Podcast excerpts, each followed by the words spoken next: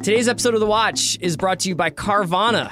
Do you dread spending Saturday haggling with a car salesperson? I know I do. It's just too much, man. Life's too short. With Carvana, you skip the dealership and buy your next car online. Choose as soon as next day delivery or pick up from the world's first coin operated car vending machine. Stop it. And enjoy the peace of mind of a seven day return policy, plus save some serious money compared to dealerships. Carvana is the new way to buy a car. Check out Carvana.com, C A R V A N A.com slash watch to learn more. I need support staff to clear the room. Stand up and walk now. Hello and welcome to The Watch. My name is Chris Ryan. I am an editor at TheRinger.com, and joining me in the studio, listening to the Louvre on repeat, it's Andy Greenwald. I want to welcome all of our listeners to the internet's premier 76ers podcast. It's basketball, Yes. basketball, and more basketball here. No, but I wish it was. Chris, we're in great moods Trust today. the Watch us. we're just happy. I and I first of all I apologize. The rights to Ricky Sanchez by our pod friends Spike Eskin and Michael Levin are it's clearly the premier spot for Sixers podcasting. Yeah, we're we're just JV squad. We're. JV squad, but we're in great moods today for basketball and other reasons. We've got some interesting things to talk about. Yeah, uh, we've got. We're going to talk a little bit about this Lorde record that we both like a lot. Um, and then the bulk of the show. I know that I promised a lot of TV talk Mhm. uh, last week, Typical, but life life finds a way, or gets in the way. gets in the way. So we'll we're going to punt Fargo, Preacher. Um, we're going to talk Claws on Thursday. Yeah. Um, that'll go to Twin Peaks. Thursday. Twin Peaks, and I think we'll also probably have Andrew Gruttadaro join us on Thursday to talk about good bad movies week, which you should check out on theringer.com this week. Uh, it's very very entertaining. We're going Um, to talk movies a little bit too today. Yeah, we're kind of doing the flip side of that to start the week with. We had talked about this a week or two ago, but the Times had New York Times had their 25 best movies of the millennium. Manohla Dargis and Tony Scott picked theirs, and uh, you know, Andy and I like to think of ourselves as we're we're really happy for Tony and Manohla. but we're really the we're really Tony and Manohla 2.0. Yeah, exactly. Who's who? Well, I think it's clear. After we look at these lists, it's clear. Uh, before we get started with the you know the the meat of the podcast, I want to just we'll just quickly talk about all the, meat of the podcast. You've Sorry. already got your voice work going. We've got some really exciting Game of Thrones stuff coming for you guys. So obviously, we will not be doing After the Thrones on HBO. Um, What's weird is that Tony Scott and Manohla Dargis are doing it. yeah, It was know. really an outside the box. Except they're only talking about in the mood for love. Um, no, we are going to be doing a, uh, a another Game of Thrones after show. It's going to be called Talk the Thrones. You'll be able to see it on Twitter almost as soon as the episodes of Game of Thrones end We've every gone Sunday full night. soch. Yeah. We're going to be live on Twitter after the show. I actually I'm disappointed because I had I had a deal on the table to take Mm-hmm. a solo Game of Thrones show to Peach, Wow. but uh, the money fell through at the last second. but we're not alone, Andy, because this most important thing about this is that we're going to be joined by uh, Jason Concepcion and Mallory Rubin from the Binge Mode podcast. our friends, the Maester, Mother of Dragons. Yeah, we, we you, you know they were- they were our, our co-pilots on on After the Thrones last year. They'll be joining us on Talk of Thrones this year. We're so excited to be doing this.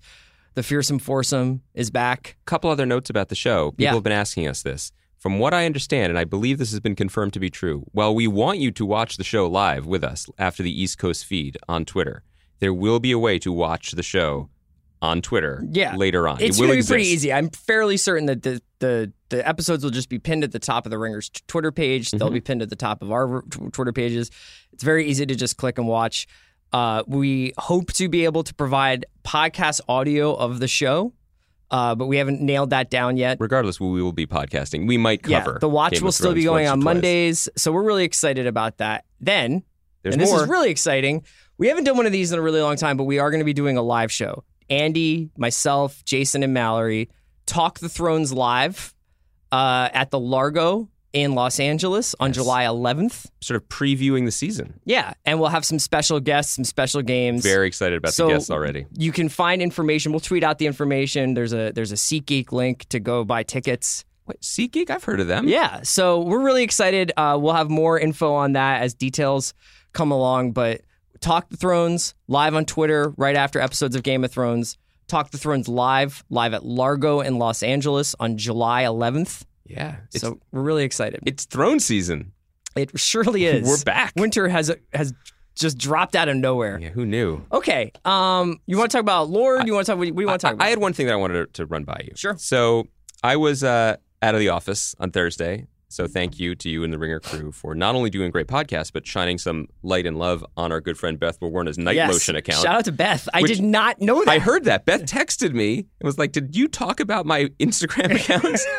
that was amazing. Yeah. So our our buddy Beth runs this account called Night Lotion. Yes. Which before you put me in prison for sending saying those two words together, it's just an Instagram account of women putting on moisturizing cream before they go to bed in movies. In television shows. which is and in TV shows, which is like a huge motif. And I, if I can quote Beth, because I hit her up and I was like, Beth, give me the inside scoop here. Who's the Mount Rushmore yeah.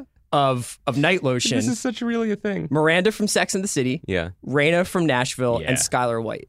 Wow. Yeah, I mean, it's funny if you if you probably could go into those writers' rooms. It's basically like the I just got to move these boxes, but sure I'll talk to you of Law and Order. yeah. Like you need business if you if, to make the scene work, but women love to moisturize at night. Um, but anyway, I was off to an island off the coast of Maine Yeah. for a wedding of a dear friend. Some people who who were tracking my movements closely via Instagram thought maybe I was uh, hanging with the Pod Save America guys at John Favre's Jon Favreau's wedding. Oh, is that a suggestion? It was. Uh, I was not, though we love those guys and we wish them nothing but the best. And I did fly out with uh, some people who were attending that wedding, and it determined that his wedding might be superior because his was closer. It did not invite involve a lobster It was boat. so far away, you guys. It was so far. But I'm back. That's not what I want to talk to you about. What I want to talk to you about, Chris, is I'm spitballing here. At our age, you know, 20, 28, 29, Mm-hmm. uh, we don't get to go to as many weddings as we used to during like the sweet spot when a lot of people were getting married. That's right? why I'm dropping you for a bunch of younger friends. I think that's highly overdue. Um, weddings become more crucial for us because, especially as you know, those of us I'll use I statements who may have uh, two children, like we don't have that many opportunities to go dance. So the dancing at a wedding is crucial, right? And what I've learned is there is a politics to it, especially in the age of the aux cord, like what gets played and what doesn't Yeah. get played. And Yeah, so yeah. this wedding had a band, a very a nice, a tight band that played a lot of um, like 50s and 60s songs. So the older, and I mean older than me, members of the wedding were very happy. A lot of uh, a lot of twisting, a lot Like of shouting, Sea of Love? a lot Like of what's- yeah. locomotioning, Okay. a lot of uh, yakety yak. Okay. you know. Um, Some Stand By Me soundtrack. and then while that was happening, everyone was having a good time. But the I would say the the 40 and below crowd was was agitating. They wanted they wanted something a little more. From the band, or they wanted to just plug the iPod in? I was listen. I was promised that we would be getting some playlists after that, so we we were fine with the band, and then the playlists arrived, and we all had a good time. There was a little friction. There was there was. I'm not going to name names, but at one point, someone did grab the aux cord and try to put on uh, DJ Khaled's "I'm the One." and then Did you do and then that? my phone died At someone But else's wedding? It was it was two thirty in the morning. But look, here's what I wanted to ask you. yeah. Is it time for a new wedding song pantheon? What I mean is, traditionally, there are certain songs that get played at every wedding, whether they are the, you know, the slow dance numbers or Right. sometimes people like to electric slide or what have you. Uh, for a while, people were playing um, "Surrender" by Cheap Trick, you know, or "Don't Stop Believin'." There were certain crowd pleasers. But is is it time for Cam'ron's I Really Mean It to Well- make its way into the, No, because we our friend Zach and Amanda's wedding last year is a Hall of Famer in the wedding Valhalla because basically they play let they let the the olds have two songs Skinny Freeman played and then they played "They Know" by by Shorty Low like within ten minutes of the dancing starting, and it only went uphill or from there. Yeah. That's extreme. What I'm saying is, I remember when we were at like Chuck's wedding, like six, seven years ago, and the DJ played uh, Phoenix's Lisztomania, and I was like, "This is one of the 20 greatest songs ever written." The point being, what are the songs that could be the new wedding pantheon that kind of everyone will be excited about? Because it's, for example, at this wedding, uh, we found love, That's good. enormous excitement from everyone. Decepticon by Le Tigre, enormous excitement from everyone. Okay. There are certain songs that make people universally happy, and then there are songs like MGMT's Electric Feel that when someone put that on, it was as if someone had had uh, um, regurgitated the the contents of the oyster bar that had started the night. Uh, House of Jealous Lovers is a good one. Well, now we're just talking Lizzy Goodman rock. No, but like you're talking about songs that are recent enough so that you still are like, I, I feel like that that's situated in right the sweet spot where you're like, I remember being younger, but I'm not so old that this doesn't sound good still. Yes. And it also has uh, there is a quality that songs like Decepticon and House of Jealous Lovers have to fill the floor. Like they are real like sirens to to to get to the dance floor. One that surprised me that really brought people back, sur- surging back, uh, Alejandro by Lady Gaga. What about What We Do by Freeway? Well, see, I would have surged out of my chest like the alien in John Hurt in the first film. Um, but I'm talking about, I'm trying to please the crowd. here. Freeze beard sticking out. Listen, listen, you're not helping. You're not.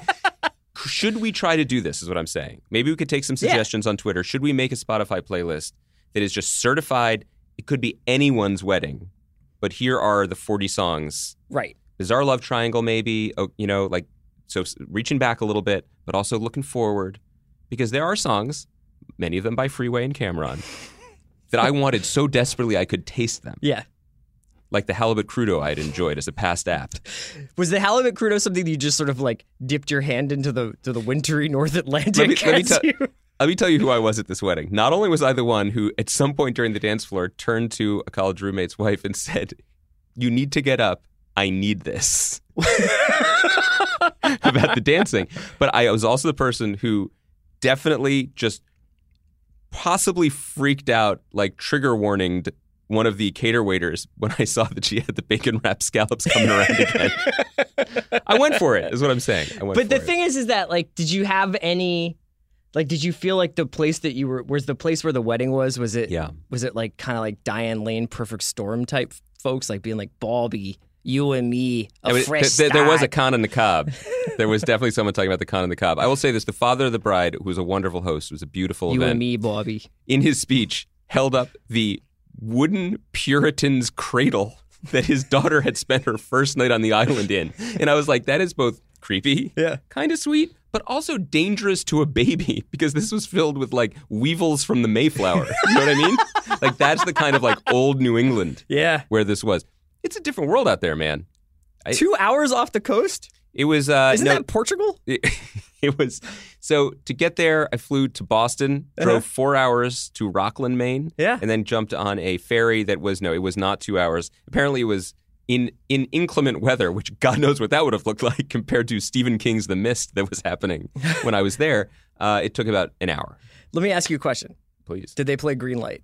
no That's gonna be a wedding jam yeah that's a great segue for the next 15 years. Suck it out, Um, lord I, I, a lot of talk on the Ringer Slack this weekend. yeah uh, as as Lorde as melodrama kind of permeated everybody's play like uh, the listening this weekend about what the album of the year was. mm-hmm. I always have um, a little bit of an allergy to talking about like even when I was writing about music a lot, I always just had a really hard. It was a mental hurdle for me to get over the idea of like, are we talking about the album of the year Mhm, in some mhm. imaginary like what it what boxes it checks in a Mhm. critical kind of canon, Mhm. or are we talking about the thing I love the most?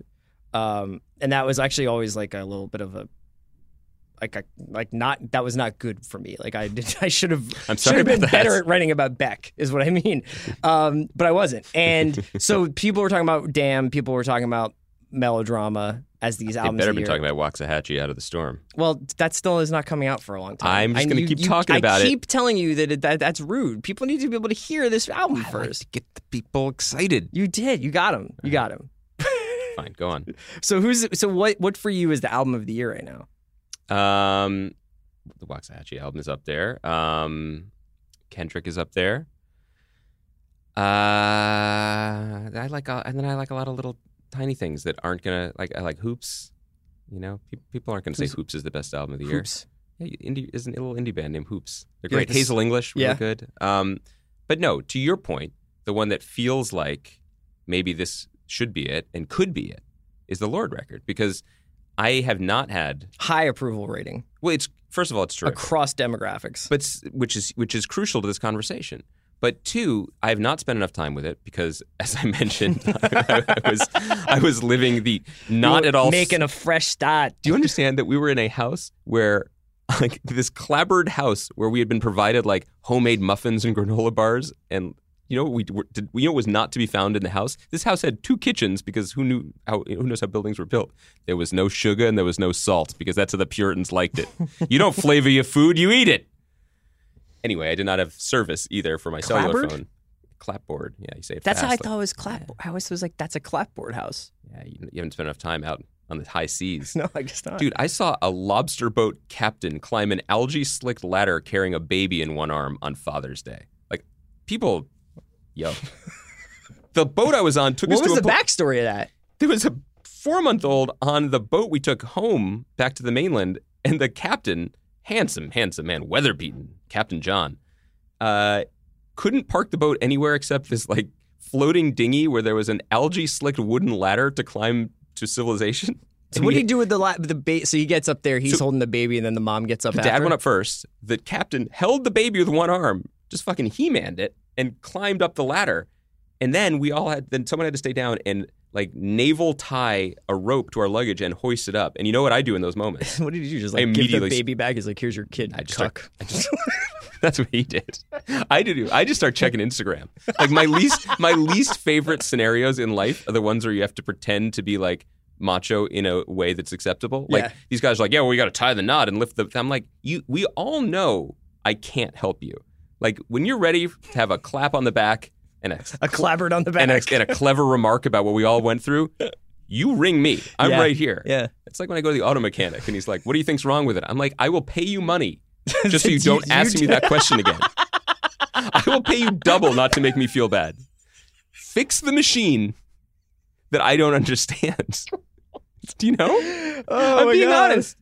Anyway, I didn't have time to listen to these Lorde album that much. I was too busy um, paying for more psychoanalysis. but one of the most exciting things about it is how rich it already sounds. that Yeah. this could reward multiple listens and multiple contexts. I was unaware that the primary influences on this record were like Don Henley and Tom Petty. Yes. That, that, that and, and the Paul Simon's Graceland were like things that she was listening to when she wrote this record. The Louvre is is my favorite song in a long time.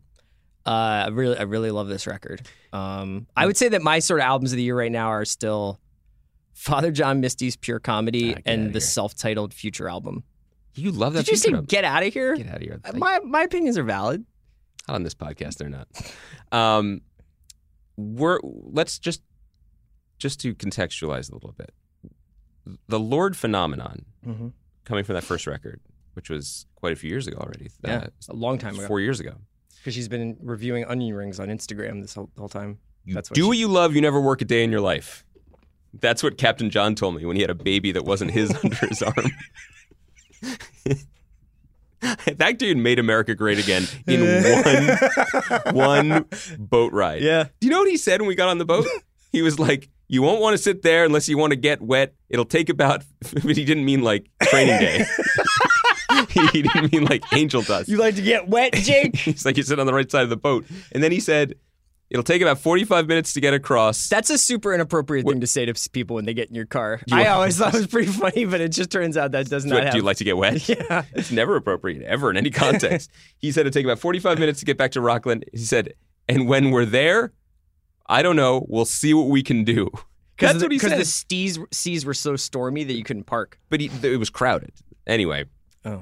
the Lorde phenomenon is really kind of incredible in retrospect. While it was happening too. I mean, 16 year old young woman from far away, farther away than I was. Are you saying that because you don't know whether it's Australia or New Zealand? No, it's New Zealand. I, I said it because I've, it took me a second to remember. you, see, you guys, I do that all the time where I'm just like, and this is a oh. great thing that's happening in the future. That's a like, have little- no idea what I'm a talking little, about. little bit like the president there. so it's just a terrific young woman. Um, and that album, which she made just with some other people that she was collaborating with at the time, who she definitely just ditched. but that album is timeless and incredible, Yeah. and, and and like you said, cut across so many different uh, fan bases. Yeah. And so the pressure on her is really unreal to come back with it because she not, doesn't. It's not just that it was popular, but she got she got both. She had the mainstream popularity, but also the intense young person fanaticism. You know, obsessing over everything she did, everything she wore. So the fact that she came back and still is what she's 20 now. So she's already at an age where it's difficult to, to, to deal with these kind of pressures. She made a stellar record.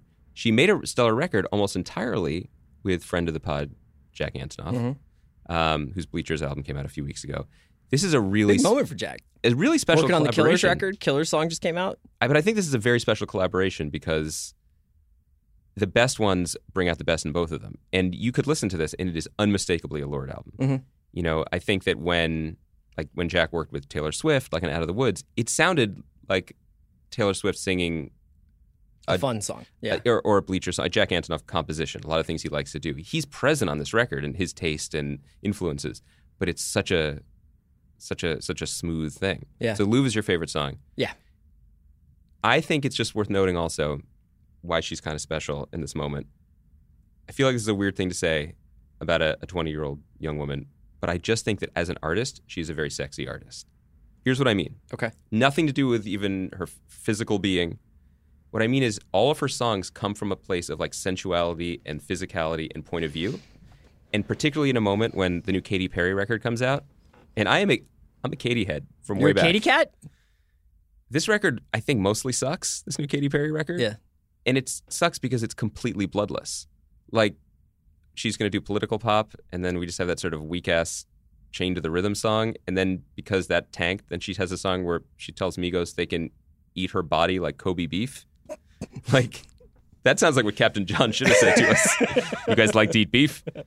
No, but you know what I mean. Like Yeah. it, it is it it sets her apart from a lot of these other young pop stars that she is, you know, shockingly in competition with, or at least in the conversation with. Yeah. Um, okay. So Lorde's good.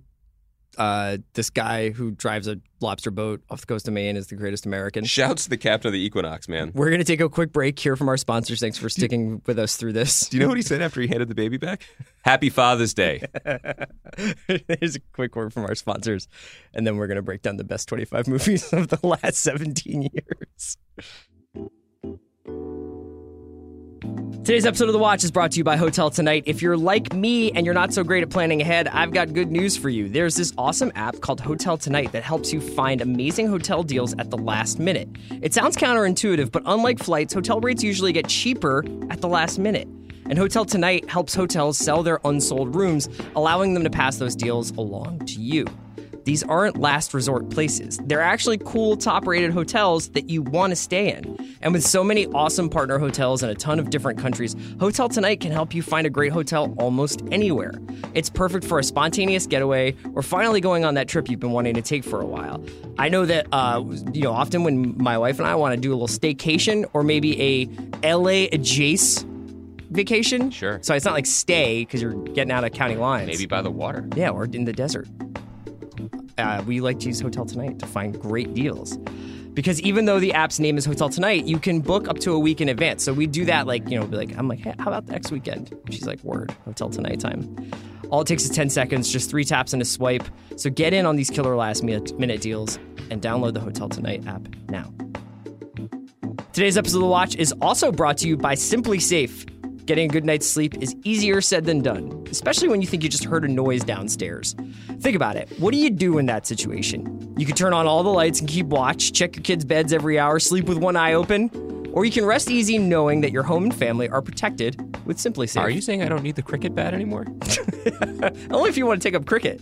When you install SimpliSafe's home security system, you're arming your home with powerful sensors that actually tell you if a door opens or if a window breaks. There's a 105 decibel siren that alerts you at the first sign of trouble, and there's a dedicated team of security professionals watching over you 24 7, ready to send the police. With SimpliSafe, there are no long term contracts, and around the clock monitoring is only $14.99 a month. So don't spend another night second guessing your home's safety. Get SimpliSafe and get some rest. Go to simplisafe.com slash ringer and get a special 10% discount when you order today. That's simplisafe.com slash ringer for 10% off your order. Simplisafe.com slash ringer. Okay, Andy and I are back, uh, and now we're going to talk about our 25 best movies of the millennium. This is inspired, obviously, by A.O. Scott and Manohla Dargis' list that was in the New York Times about two weeks ago.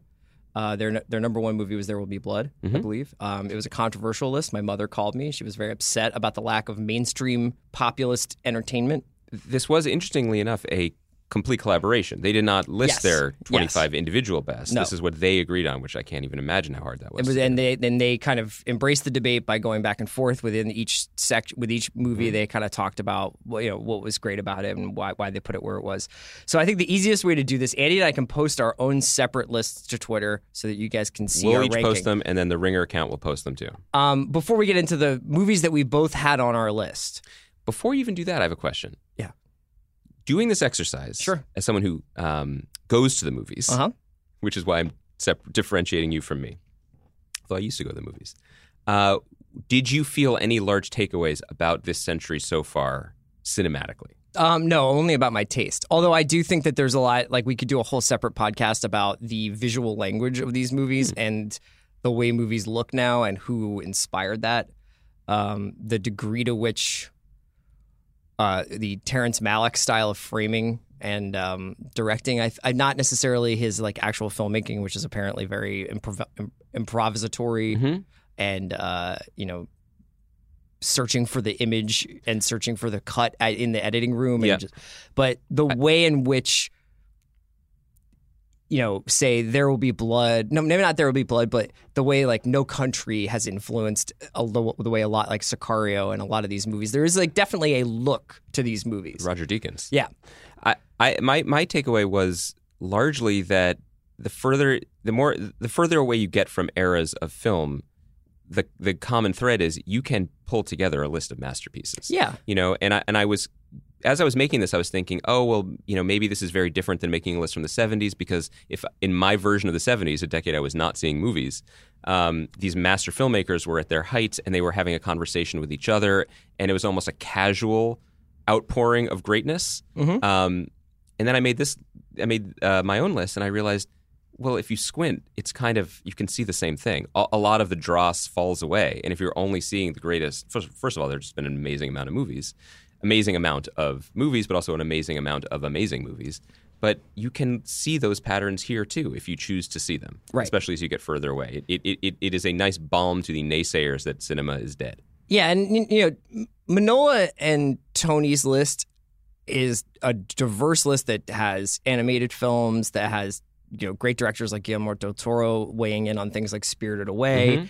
It has some surprises, like the very very high ranking of Million Dollar Baby, which is a movie I almost walked out of. Yeah, that was shocking. to me. and it has admittedly a lot more foreign films than I have on my list. And there's also just a lot of like very challenging, interesting movies like The Death of Mr. Lazarescu, which I saw and thought was brilliant. But I would say that ultimately the the films that stick with me are they tend to be genre or they tend to be variations on genre mm-hmm. movies and they tend to be movies that kind of inevitably have a certain rewatchability. Now mm-hmm. that doesn't mean they're not dark, that doesn't mean they're not challenging, but it, it does have I think that the movies that you go back to are the ones that are inevitably going to rise in your estimation because the one you know, I thought blue is the warmest color was extraordinary mm-hmm. when I saw it, and I still do, but I have never felt the need to go back to it. Yep. Yeah, I think that makes a huge That's difference. it, and that's well. that's just I- one example. You I- know, I, also think that they were very because they knew their list would be ripped apart. And I think first of all, lists are almost always um, totally subjective and ridiculous. Yeah. And but often they can be seen as trolly or like fire starting. Mm-hmm. I thought their list was incredibly responsible, if that's even a word that, that matters, to ignite debate rather than consume it. Um, and one of the things they did in order to preserve that, I believe, was they were very careful to make sure that the great filmmakers, you know, consensus, more or less, were represented. Whether Mm-hmm. that was Miyazaki with Spirited Away or which Coen Brothers movie they chose to put on, because clearly one was going to be on. right? Um, so we should talk before we get into our individual lists. We should do two things. We should talk about the overlaps, Mm-hmm. and then I think there's a couple movies where we went in different directions uh, in terms of choice of movie, but agree on filmmakers. Sure.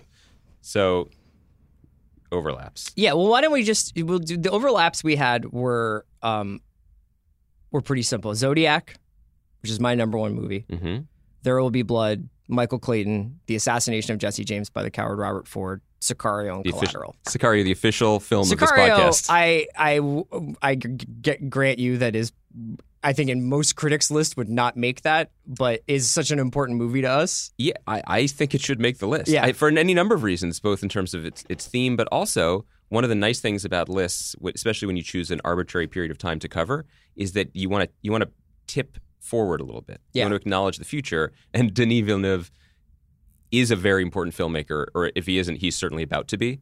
Um, and I think it's important for him to be on the list. Yeah. I, so I, you know, do you want to talk a little bit about Michael Clayton because I, Yeah, I think I, I, this may change by the time we post it right after we record here.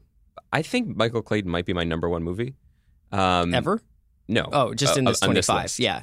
Um, it is a screenwriter's movie first and foremost because Tony Gilroy is a master screenwriter. It is a screenwriter's movie of someone who who knows all the tricks, has been beaten down by the system, and has written a, a movie basically about someone who is in that same position, and left it all on the table. You know, it is Clooney at his absolute best. It is a filmmaker somehow given enough carte blanche to tell the story he wanted to tell, to do it artfully and stylishly, but ultimately, it is just a kick-ass movie. It is an it is a 70s style movie about a guy in a bad situation. There's an explosion and there's a great ending shot a la The Graduate. Mhm. Um, it doesn't have the flair necessarily or the explosiveness and power of some of the other films that we're going to talk about. It does in the dialogue. The dialogue, it just rips They, that movie. You, you, you put there are Tom Wilkinson monologues and Michael Clayton that I would put up against set pieces in any action movie. and, and just to go back to your point, both of our lists have one thing in common, which is you have to love watching these movies. Yeah. and and love and, and get excited at the thought of watching them again. Mhm. That that that does it for me. Um, do you want to make your case for Zodiac? Yeah, I would just say Zodiac is one of the great American crime films ever made. Uh, it features several of some of my favorites. Before it's it's got the best Robert Downey Jr. By the performance. way, neither I of think. these made their list, right? No. Is that correct? Um, it's got the best Robert Downey Jr. performance, which is no small thing. Uh, it has the quality that you know, and especially now uh, when we talk so much about the blurred lines between film and television. Um, whether or not you're watching Zodiac for the thirteenth time on AMC, or you're seeing it in a rep theater, or you saw it when it first came out, it has this ability that I still think is sort of singular to the movies, which is to completely suck you into a world, right?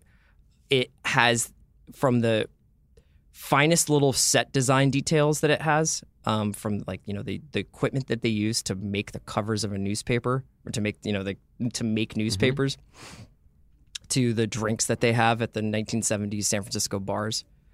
It completely sucks you in. You think that you are living through this time in the Bay Area and that you are going through this journey with Jake Gyllenhaal and Robert Downey Jr. and Mark Ruffalo and Anthony Edwards.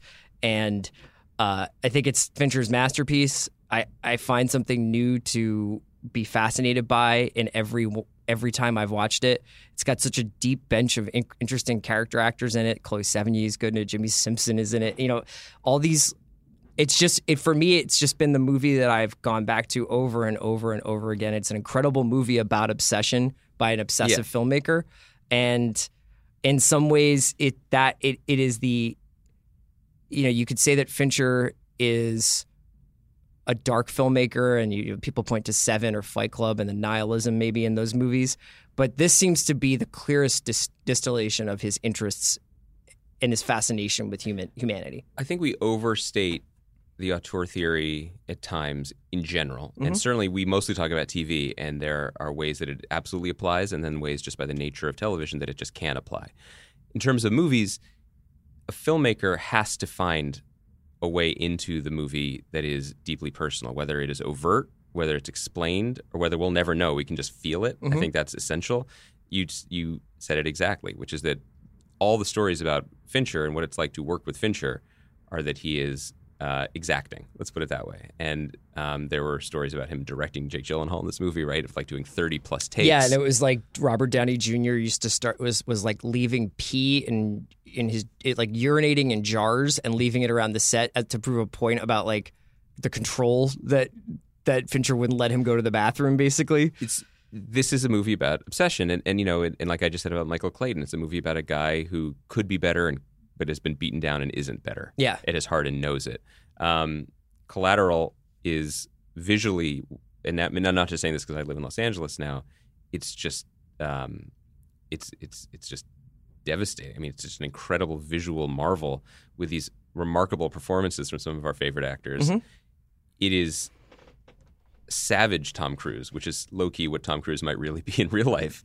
But again, you have Michael Mann as a filmmaker making a movie about a guy who is so dedicated to his craft that he will murder people for it. You know, there is something personal about all these films. It's interesting that the five that we're talking about in Assassination Two, we re- this is really like this is this is the the the, the macho five. Yeah. Like, these are these are. Some I, I have to. I have a pretty macho list. I'm not proud of it. Captain John would love these Yeah. films. I think all of them.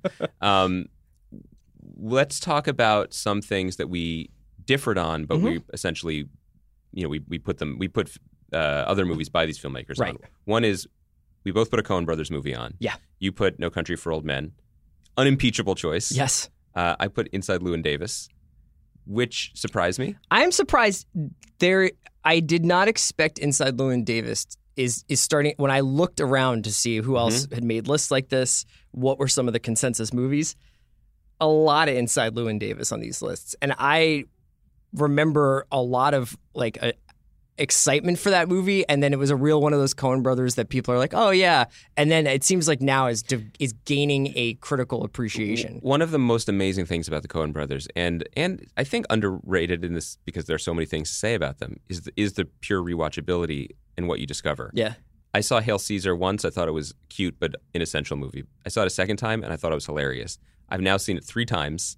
I flew on a lot of planes last year. You may remember. Um, I think it is brilliant. Like I can't believe how brilliant it is in so many ways. And and, and for me, inside Llewyn Davis, it is so rich that the first time you see it, and a serious man is like this too.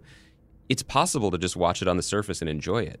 And then you realize how every choice is impeccable, how every emotion that it picks at is a scab that maybe you have too. And then you combine it with uh the the wintry city, the way they filmed it, Oscar Isaac's performance, which you know should have made him a superstar, and in a slow motion way, kind of did. Um, and what it says about art that here's someone whose life was worthy and is interesting, and he wasn't really good enough. I mean, there's something Right. so Right. so devastating about that that I, I I come back to it a lot. um, some of the other movies that we picked that we had different, you know, it's like we wanted to get a director, but so I have uh, several Steven Soderbergh movies. Yes. admittedly, I was I was actually the biggest thing, the, the hardest thing to leave off, and I thought leaving it off. I- Eventually, it was it was it was hard to get it in there, but I did not put Haywire on, which I think is actually like low key one of the Yep. best movies of the last tw- uh, of the millennium. But I have uh, Magic Mike and Ocean's Eleven. I can't believe that I don't have Soderbergh on my list, but I think it's because I took the alternate. I took the opposite tack. I think Ocean's Eleven is terrific. I loved it. Um, I think Ocean's Eleven is the movie I've seen the most since it came out. Really? Yeah. I love Magic Mike. I loved it. Um, I think Haywire might have been my favorite of all of his too. Mhm. But then I was thinking about it. My my favorite Soderbergh films are still missed the cut. Not to say he's gotten worse in any way, but none of these are out of sight. You know, Yeah, because of the date. Right. so he's not on my list. Okay. We both put an Adam McKay Will Ferrell collaboration. Yes. I'm very excited to talk about this. This is an interesting split. I Yeah. put Anchorman on my list, like top ten on my list. Yes. You have Step Brothers on your list. Yes. I have Step Brothers number 12. I want to say nothing is funnier than these movies, probably. Full stop. Yeah. Anchorman, I probably have seen more than any other movie since it was released. That's this- why it's not on my list. Because it's Because but I can't, I, I, don't- I, it'll come back around, but Yeah. now Anchorman is like, I've seen Anchorman as much as Ghostbusters. I, I think that the thing is, and I think this is kind of the consensus. I think this is actually. I think you're probably in the in the right in terms of like um, film Twitter. If, be, be, seriously though, like No, Step. Brothers is probably an absurdist masterpiece. Let me tell you something that, that I don't know for a fact, but I believe. I bet Step Brothers is considered very, very, very ranked very, very highly in France. like seri- seriously, it, it it is a masterpiece Yeah. for what it is, and I think that it it. It, you may be right on some level because that also hangs together in a way. Whereas Anchorman, remember, they just said action and then they literally filmed a second movie that they carved out of the first movie. Yeah.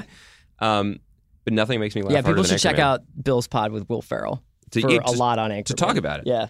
Um, but I was very happy that we both did that. What about our speaking of France? What about our man Olivier Assayas? Yeah. I have Carlos. Carlos is his. Uh, how many how many hours? Depends on which version you watch. uh, I think it's up. It's around four and a half hours. They broke it up into two. E- Explain it to the people. It's uh, Olivier Assayas's um, epic, epic look at Carlos the Jackal, Mhm. um, and the he was a, terrorist who sort of wreaked havoc on the world throughout uh, the late '60s and '70s, and it is such a cool movie. It, it is maybe the coolest. movie. Edgar Ramirez is incredible as as the the lead character as Carlos the Jackal, but Assayas made this choice to make essentially like this almost cinema verite look at this time in the world in Germany, in the Middle East, and in South America, and he scores it with like early early to mid 80s wire songs so mm-hmm. these like kind of industrial electronic songs and there's some feelies like some late 70s post-punk. Hmm but it is such a qu- incredibly feeling movie and then a lot like zodiac it brings you into a world that is not exactly the you know it's not a realistic representation of the world but it uses realism as a tool. And i i just remember you know it kind of trails off in the second half of the movie. The first half is definitely better but oh my gosh I, carlos was just one of the most fun like the most incredible experiences watching a movie I mean, if Olivier Assayas makes a movie, you should see it. I mean, Ir- Ir- Irma Vep, um, Clouds of Sils Maria. I have not seen Personal Shopper yet. Heard super dope. yeah Um, I put Summer Hours on there, which is maybe the more conventional normcore pick, okay um, because that is about a f- adult fam- a family of adult siblings who have to like deal with their mother's stuff. Let me tell you something about me. This is not going to surprise anyone. I love foreign films about families having to get together and do stuff. I love them. I am happiest in the movie theater. Let me rephrase that. Right now, I would be happy to be in a movie theater. But when I used to go to them, I would, especially in New York, I would actively seek out like Film Forum or, or Quad Cinema or whatever. I'm like, oh, a Taiwanese four hour film? Give it to me. I love it. Where I will was I just we sit there. time? I was probably meeting you after the movie. it was like maybe I had a nap free afternoon. I was But, like- standing outside of Quad City. They like, I really mean it. like, like Edward Yang's Yi Yi, which Yeah. was on the New York You Times got it list. pretty high on your list, dog. it's a masterpiece. Okay. It is a deeply moving movie that you just kind of got to slide into and just be in. And Summer Hours is like that too. I want to talk a little bit about how not every movie I have here involves um, Guns? men and guns. 'Cause- Uh, and speaking of which, in your defense, you don't have a Bourne movie on your list. Quit, I- the, quit the podcast. I know. I was Bourne or Sicario as far as you know the watch uh, flagship movie. Which one would you put on? I did, did put Sicario on. No, no. Oh, which which, of the Bourne, movie? Yeah. Ultimatum, second. Ultimatum's third.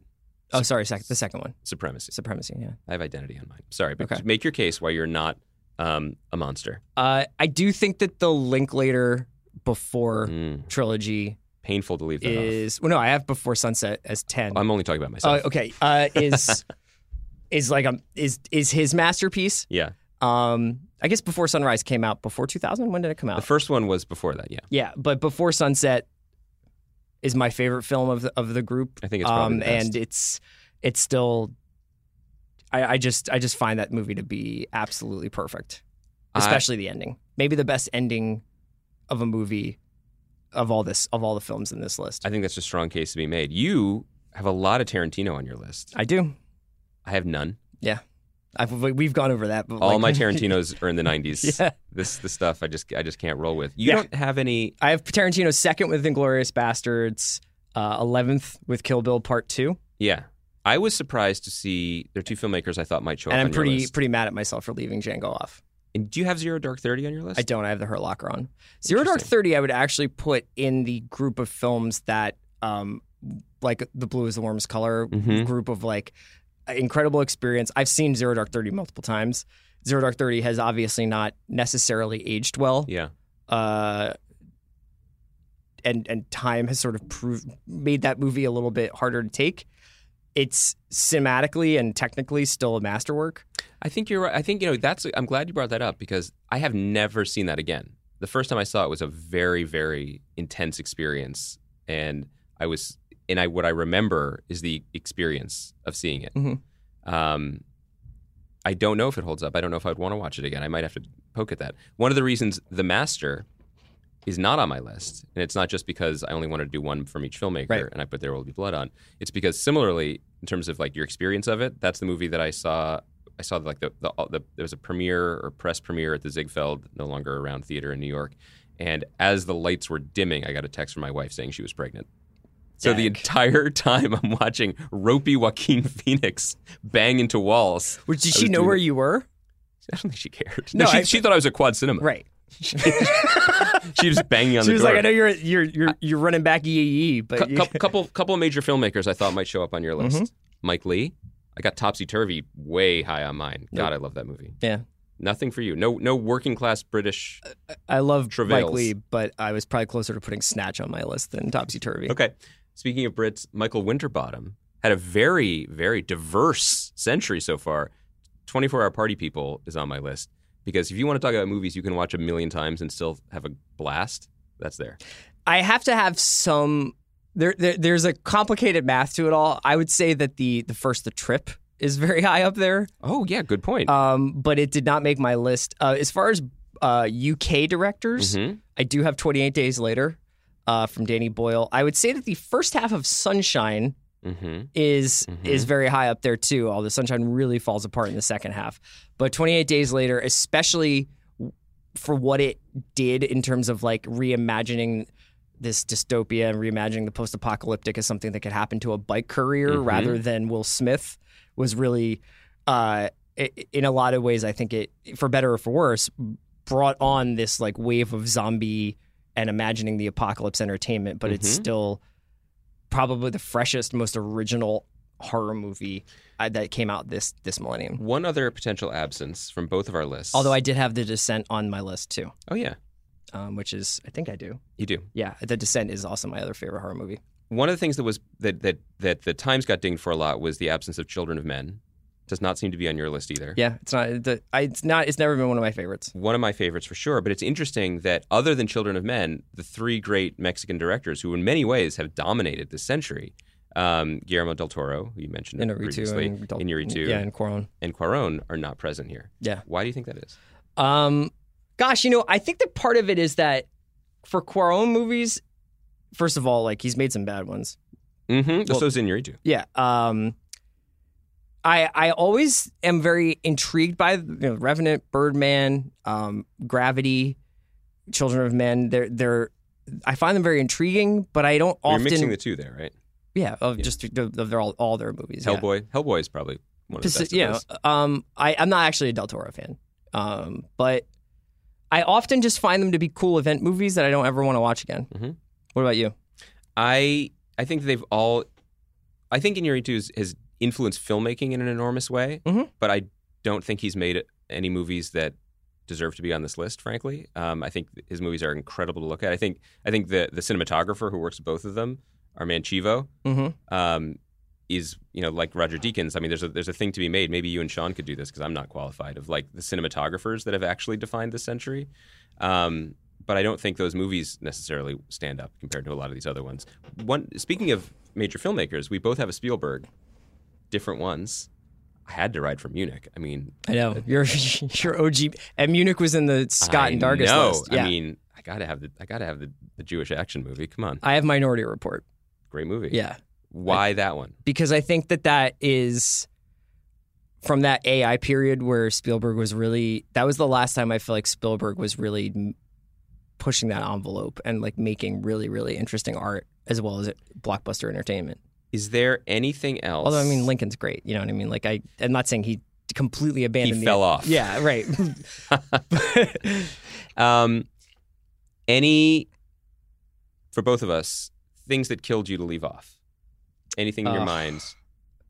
I mean, tons of stuff, tons of stuff, and there's stuff here that are personal things, like not personal, but like Training Day has just been a movie that I've seen a lot. Like it's like a movie that was very important to me when it came out. Let So me let, let me there. vouch for someone who knew Chris Ryan in the 2000s in New York City at bars. Training Day was very important Yeah. The Departed actually has is not aging well in terms of its actual like cohesion of a movie. yeah, but God, it's fun. but Jesus, it's so fun. Yeah. Um, I would say that the two movies here on my list that are fast risers Mm. and that as I get older, I have just grown to love more Mm. and more are Social Network and In Bruges. Social Network, perfectly made movie.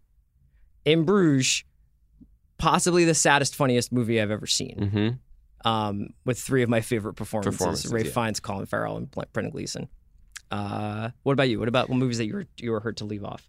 Uh, in Bruges, Training Day, um, Inside Man, um, Magic Mike, like I mentioned, City of God. Yeah, I've got 25th Hour in mind, but the Inside Man and 25th Hour are the two Spike movies that I really love. And 25th Hour is also just like a very living in New York at that time period. Uh, was it, it was a it was the it was one of the first movies to come out after 9/11 that kind of grappled with 9/11 Yes. as a as a thing that affected the characters. and felt like the era while Uh-huh. you were living it. I, I feel like if I could do this again, I might put I Heart Huckabees on it. Interesting.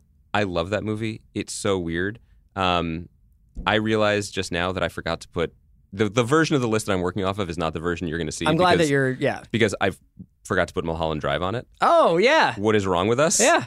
Me too. Um, I mean, just in terms of movies that burrow into your darkest psyche and will never ever let go. Um, I think you know it, it, it's it's it's fun to make this list, um, both for the big statement purpose of it to think about movies that you want to put a lay down it's a just great to go back through the movies and fight with each other, or like fight with yourself about what gets on there, though. because there are movies on here like I mentioned Topsy Turvy and Yi Yi, but movies that are so personal that I it's hard to explain. Not that they were made only for me, but it's hard to explain if you just aren't in immediately. There's a Taiwanese movie called What Time Is It There that I've been thinking about ever since I saw it, probably at Quad Cinema or whatever the place was actually called. Um, but Lovely and Amazing by Nicole Holofcener um, is I think about that movie a lot in my when I was critic when I was a TV critic, just in terms of what she was able to do with real human being people interacting with each other based on emotions and family connections, and to do it all in such a short amount of time. I think she is a master filmmaker in that way, in a way that we usually praise European filmmakers for and ignore American filmmakers for. She is not trying to make um, uh, Inglourious Basterds or uh, Zodiac. She's only ever making movies about groups of women and how they interact with each other. All of them are worth seeing. The the, the last one she made, Enough Said, with Julia Louis-Dreyfus and James Gandolfini, that's on TV a lot. That's your jam. People should watch that movie. Yeah. It's really good. Um, yeah, I mean, I, I had to put Lost in Translation on. I feel like that movie has gotten a lot of dirt kicked on it ever since it came out, but it was beautiful. It was a beautiful movie to see in the theater, and the the soundtrack and just the aesthetic. No vision of it. superhero movies for us. That was my last thing I was going to say. I thought that we would somehow throw one on, and what um, the Times list did was in an, in a nod to blockbuster movies or popcorn movies, they put Mad Max Fury Road on their list, Yeah. which deserves to be there. Absolutely. is That was that was in the short list for me. me as well. Um, it's a little bit disappointing, I guess, to me that there wasn't another one, another superhero movie to put on I mean, here. Dark Knight is just something that I think uh, I find the last forty minutes of Dark Knight so stupid Yes. that it's hard to to remember how good the bank robbery is and how good everything that happens up until then is. Um, By the way, low key Nolan, I, I, I'm still thinking about putting the Prestige on. I was still thinking about putting Inception on. But yeah, the movies because of the ends, because of the punching and the the mechanics, they haven't figured out how to do that. I mean, someone would probably make a case that the best superhero movie would be Birdman or Scott Pilgrim or something mm-hmm. that was you know sort of superhero adjacent. Yeah, You you can tell me, and I will agree with you that X Men Two or Spider Man Two or even Guardians of the Galaxy or Winter Soldier are high high quality movies, bordering on excellent at times. And They're- whether because they capture the spirit of the character that people love or because they have clever things or visuals but you can't put them on the same list as there will be blood. I mean, it's just it's not. There's good and then there's great. Yeah. and that's different. Um, but I think everyone can agree on that distinction from good to great. But what they probably can't um, agree on is uh, what's what what you want to fight for. yeah, absolutely. Subjectively, what matters to it. you. Um, so I hope that this was fun for people. Yeah, we'll put these lists on Twitter on the Watch Twitter at the Watch at the Watch Pod on my Twitter on Andy's Twitter. S- send us yours. Send us yours. Send yeah, us yours. absolutely. And tag the, Screenshot ti- 'em. ta- tag the Times critics too because they've been retweeting people. Yeah, and so here's here's the deal: the Twitter Game of Thrones after show, Talk the Thrones. That's on after every episode of Game of Thrones on Twitter. Twitter.com slash the ringer. You can find it. Twitter.com slash ringer. You'll find it there. You will not miss it. We will make sure you find it. Uh, so we'll be doing that with Jason Concepcion and Mallory Rubin after every Game, Game of Thrones episode. Live Talk the Thrones will be happening July 11th at Largo with Andy, me, some special guests, Jason and Mallory. We're really excited about that. But details about that, uh, we'll, we'll fire those off uh, as soon as you're hearing this pod. We'll be back on Thursday to talk Fargo, Claws, and Twin Peaks. And Andrew Gruttadaro will join us to talk a little bit about good, bad movies. Until then, Great job, Baranski. Woo!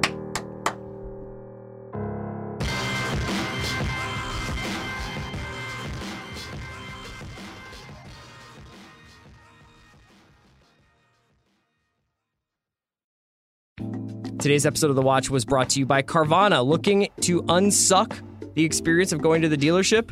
Then Carvana can help. With Carvana, you can browse, buy, trade in, and finance your next vehicle online from the comfort of your own home.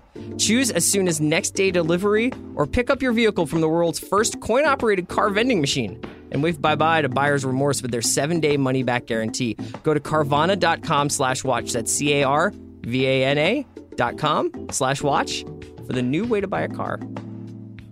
Today's episode of The Watch was brought to you by Hotel Tonight. Things change, the weather changes, your mood definitely changes. So why lock yourself into plans that might change? With Hotel Tonight, you don't have to because you'll get incredible deals on awesome hotels even at the last minute. Booking on Hotel Tonight gives you the freedom and flexibility to play things by ear while knowing you'll score a great price and a great place to stay. So download the Hotel Tonight app to find seriously amazing deals now.